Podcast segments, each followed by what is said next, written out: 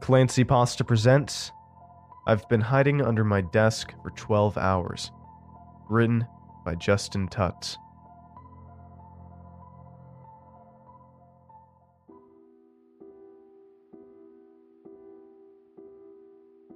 You're probably wondering, how did he get here? Well, I'll tell you. It all started with Dave's fucking salmon casserole. It started around lunchtime yesterday.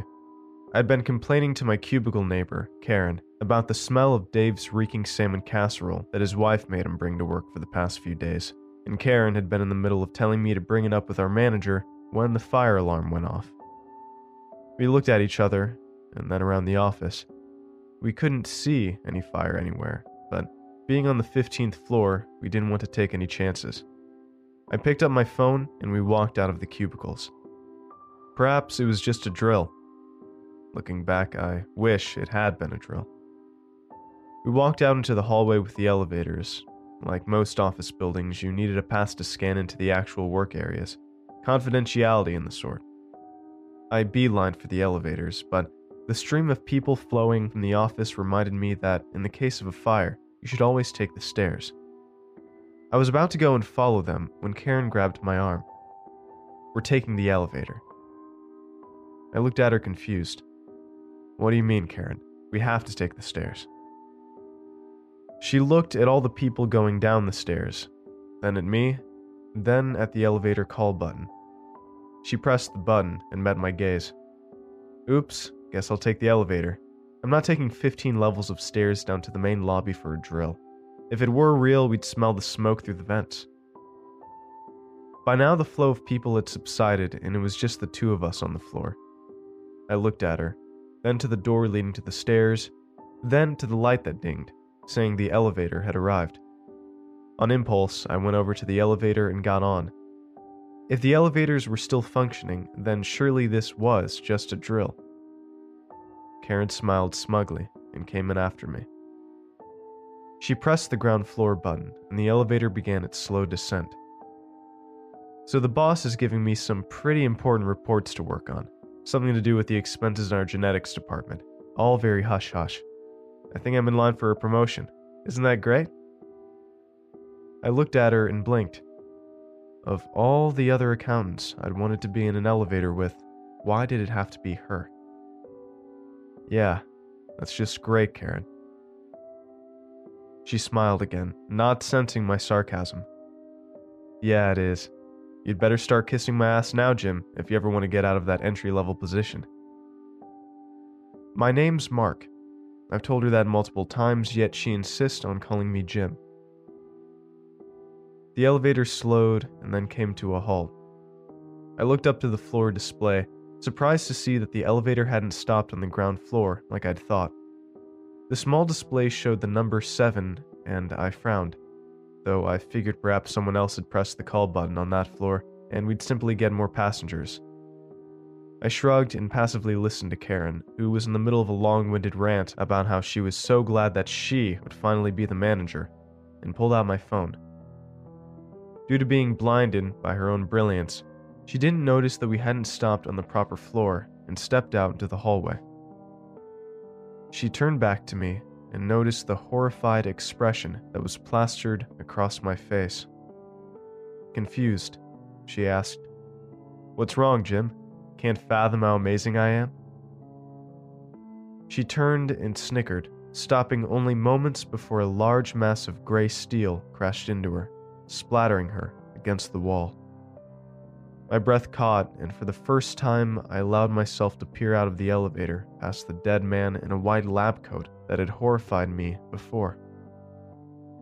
The walls were caked in blood and viscera. Half a skull was stuck to the wall, marinating in a gooey glob of congealed blood and brain matter.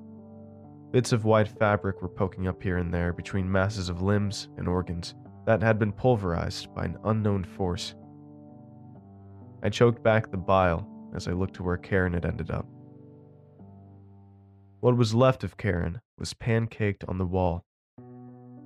Next to her was a large gray filing cabinet that was crumpled along the edges as if by some sort of vice like mechanism. Her hair was splayed against the wall like a halo around her fragmented skull. Her Gucci handbag was still attached to her flattened arm, though it was clearly stuck in the drywall. I choked back a scream filled with vomit as she began to peel off the wall, leaving her detached scalp behind. A thought crossed my mind, and in my shock, it took me a moment to realize what it implied. What through that filing cabinet? I slowly turned, as if the longer I refrained from looking at it, the less likely chance it had of existing. Yet, as my eyes fell upon it, I knew it never should have existed. It stood nearly eight feet tall, its head nearly scraped against the roof. There were bandages covering the entirety of its neck and head, seemingly obscuring its vision entirely. Though it was anthropomorphic in nature, the similarities between it and a human stopped there.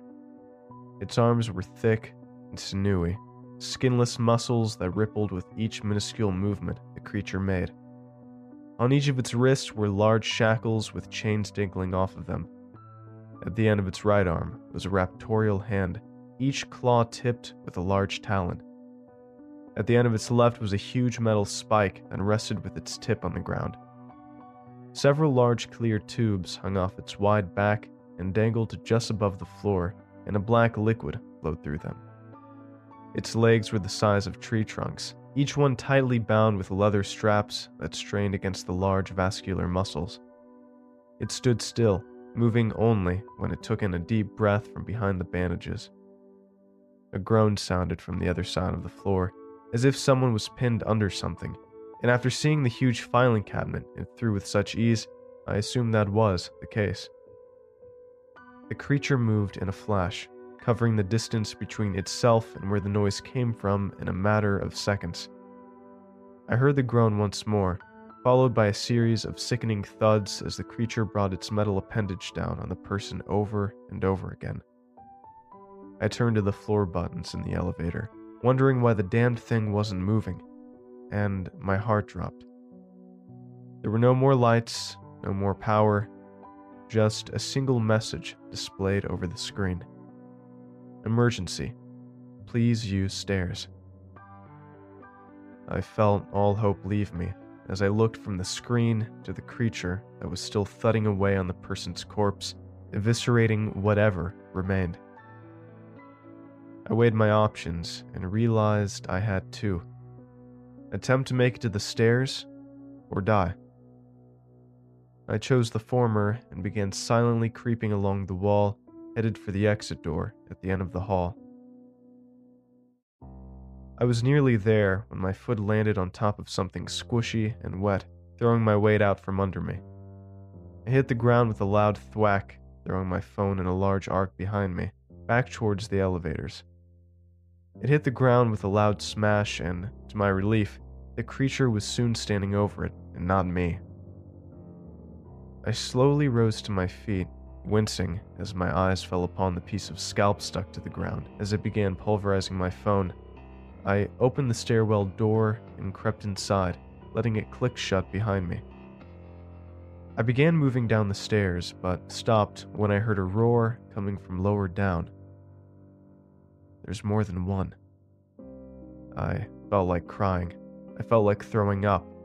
Yet I turned and walked back up the stairs, all the way up back to floor 15, where I could use my office phone to call for help. You may be wondering, why not stop on another floor and use someone else's phone? Well, the answer is simple. Our phones in this office are password protected, Anytime you want to use it, you have to enter a four digit code into the receiver, then dial a 9 followed by the number you wish to call. Anyway, I finally got back up to my floor and scanned my card on the access pad, getting entry to my workspace. I walked quickly, yet quietly, over to my desk and sat down in my chair, grabbed the phone, and entered 9 911. I put the phone up to my ear, and nothing. There was no static, no waiting tone, nothing. I hung up and tried again. Nothing. Unplugged and plugged it back in. Nothing. Disconnected and reconnected the Cat 3 cable from the back of the receiver. Nothing. I tried again and again. nothing ever changed. I sat back and began to cry softly and on my folded arms, feeling the futility of my situation. I stopped when I heard a loud crash come from the door where I'd entered from. I quickly pulled down my monitor and my keyboard down with me under my desk. I've been typing this slowly for the past 12 hours, in addition to browsing company files, stopping whenever I hear it walk by. It has been close several times so far, but I'm counting my blessings at this point. I just hope I make it out of here alive. Some of you may know where I am by now, but I'm asking. Don't come. Don't help. The files revealed what it is, and you can't stop it. Part 2 I finally stopped hiding under my desk after 13 hours.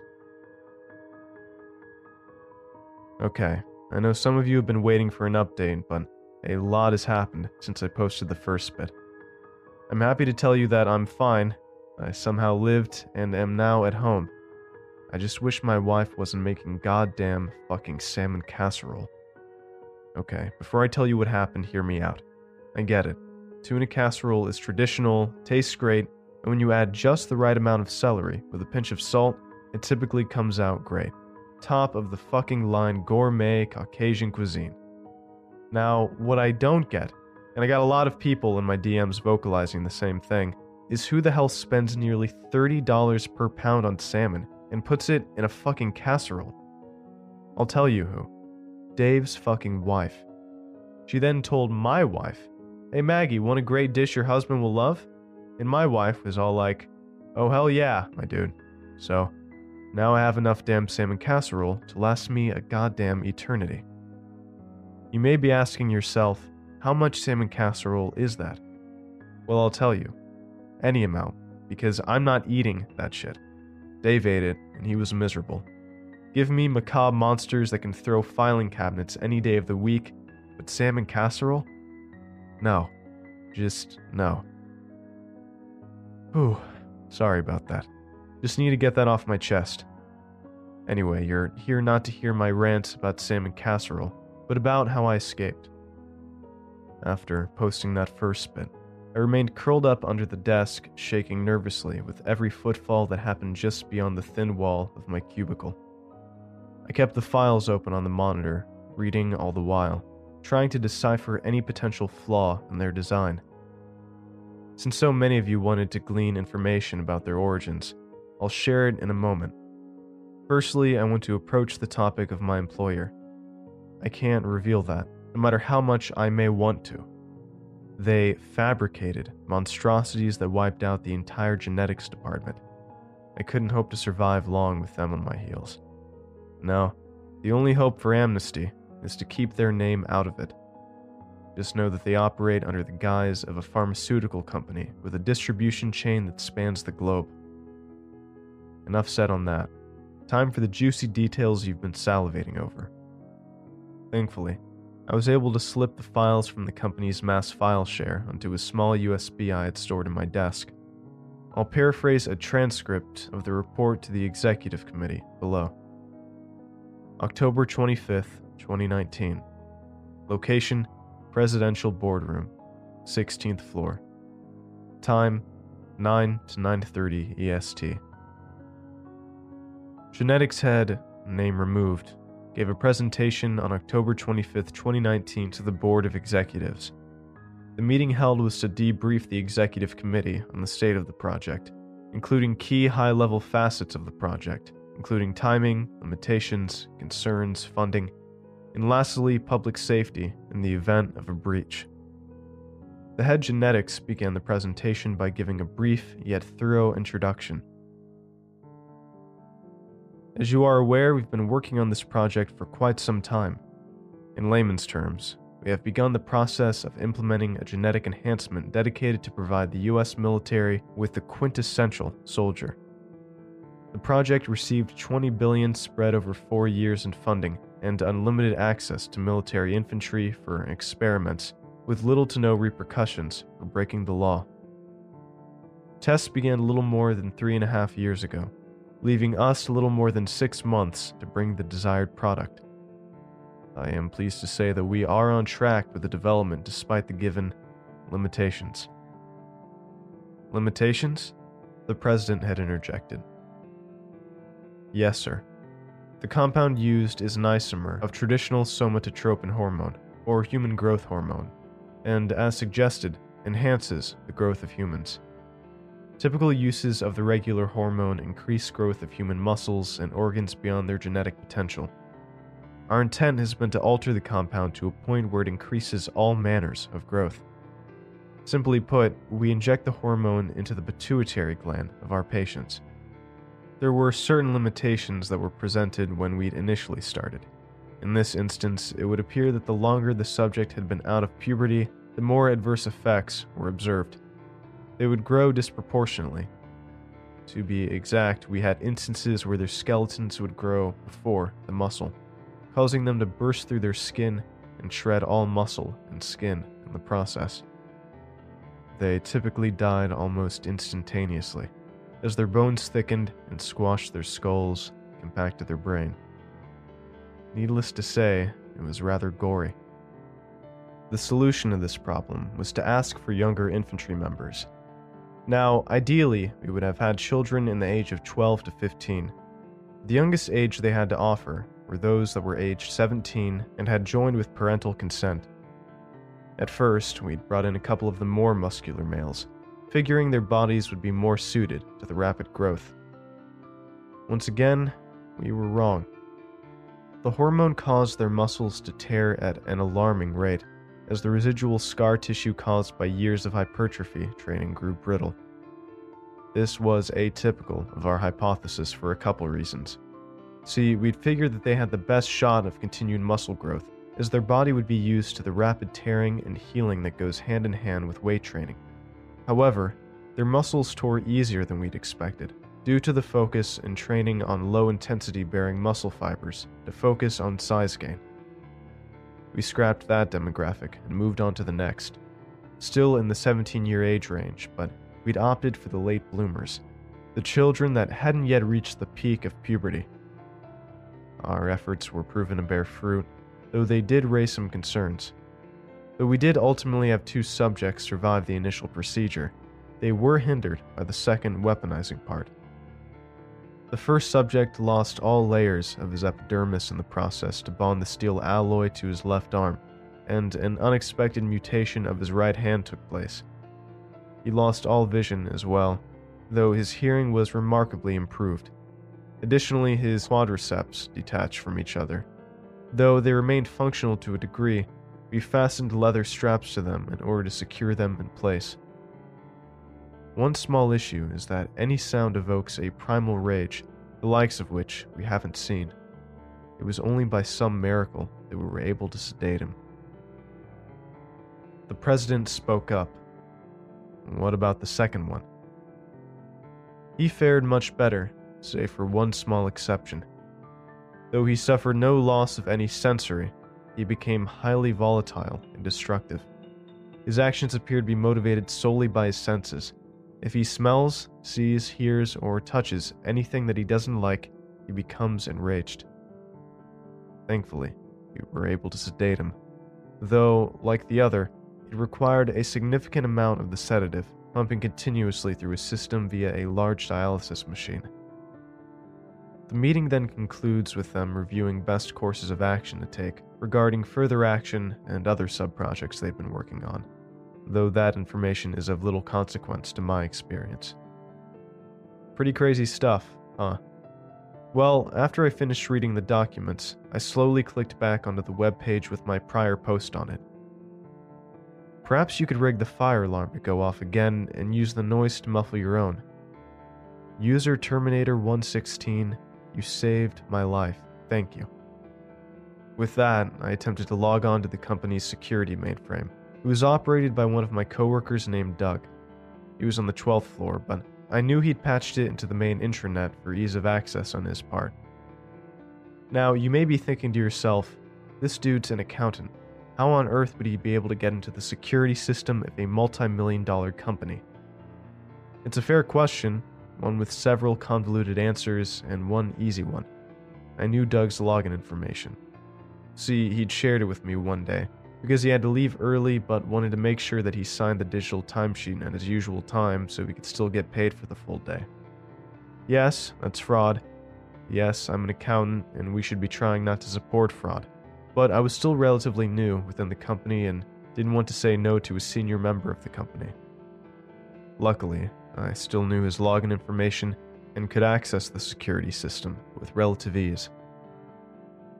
Username Doug.Francis. Password Fuck Salmon Casserole 190.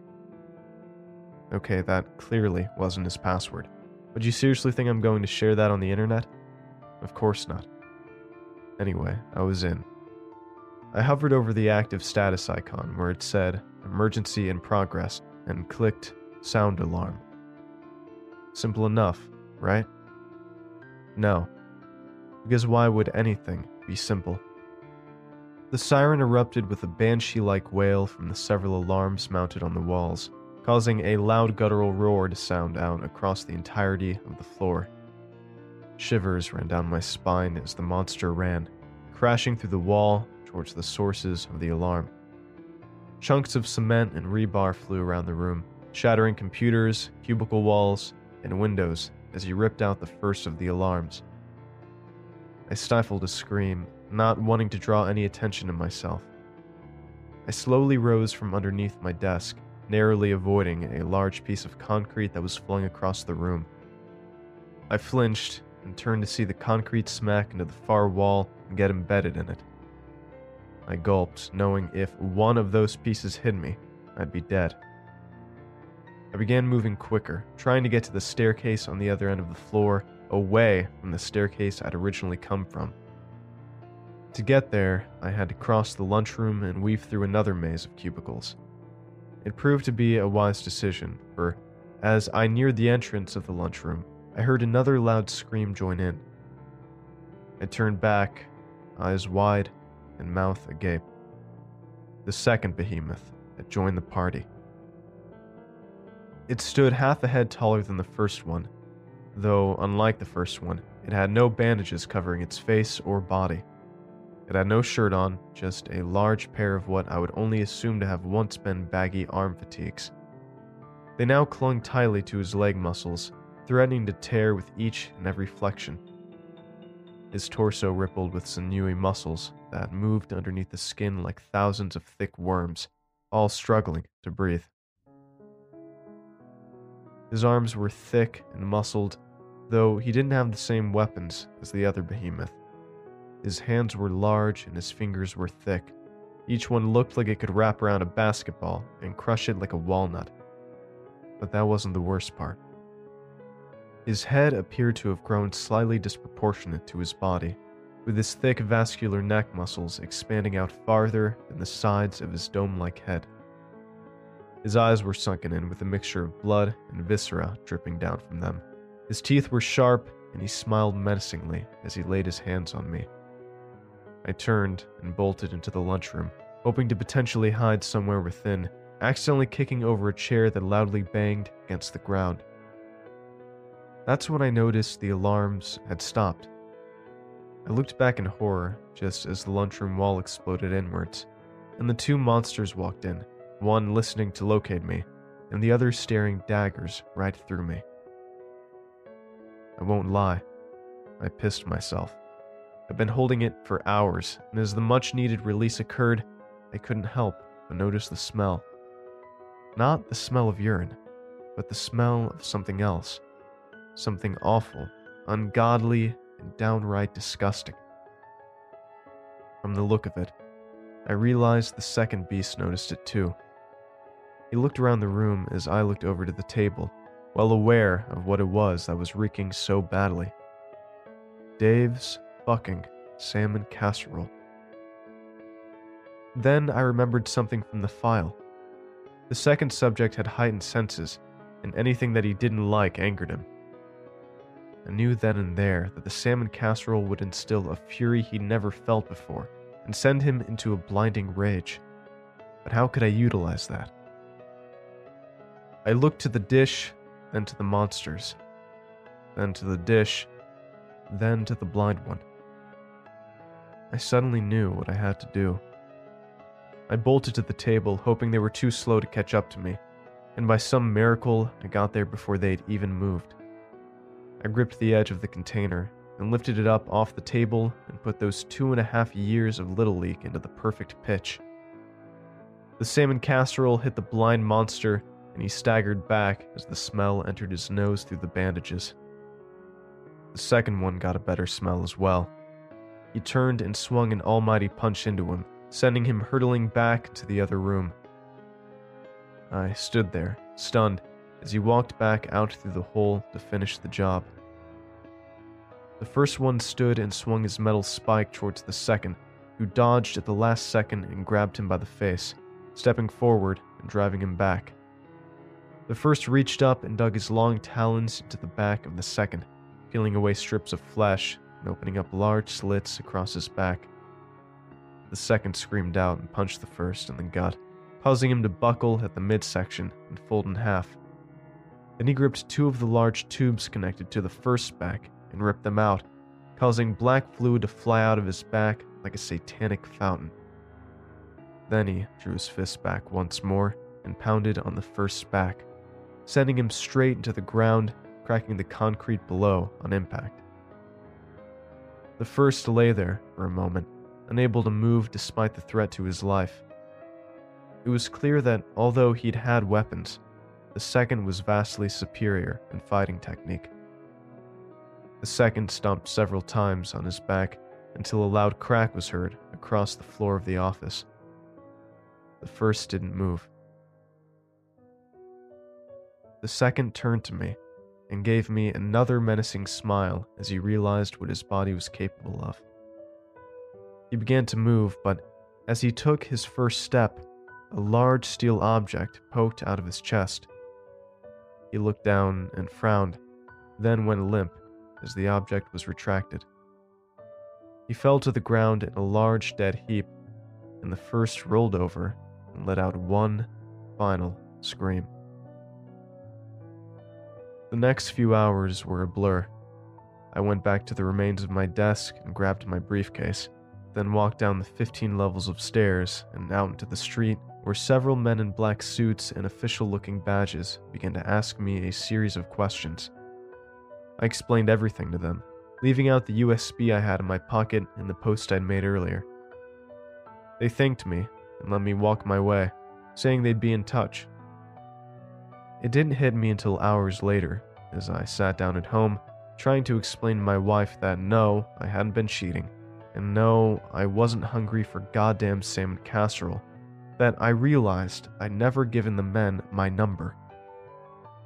So here I am, in my room, trying to ignore the reeking smell emanating from the kitchen below as my wife prepares dinner. I think I might vomit. Wait, I just heard something from far in the distance. It sounded like something screaming in a fit of rage.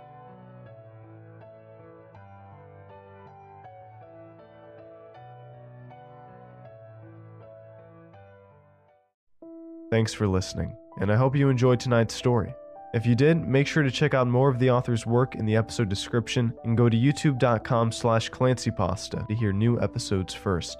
And if you'd like your story featured in an episode, feel free to email it to clancypastastories at gmail.com. You can always get your creepy cool merch at teespring.com slash stores slash clancypastastore. And I hope you all have a great night. Cheers.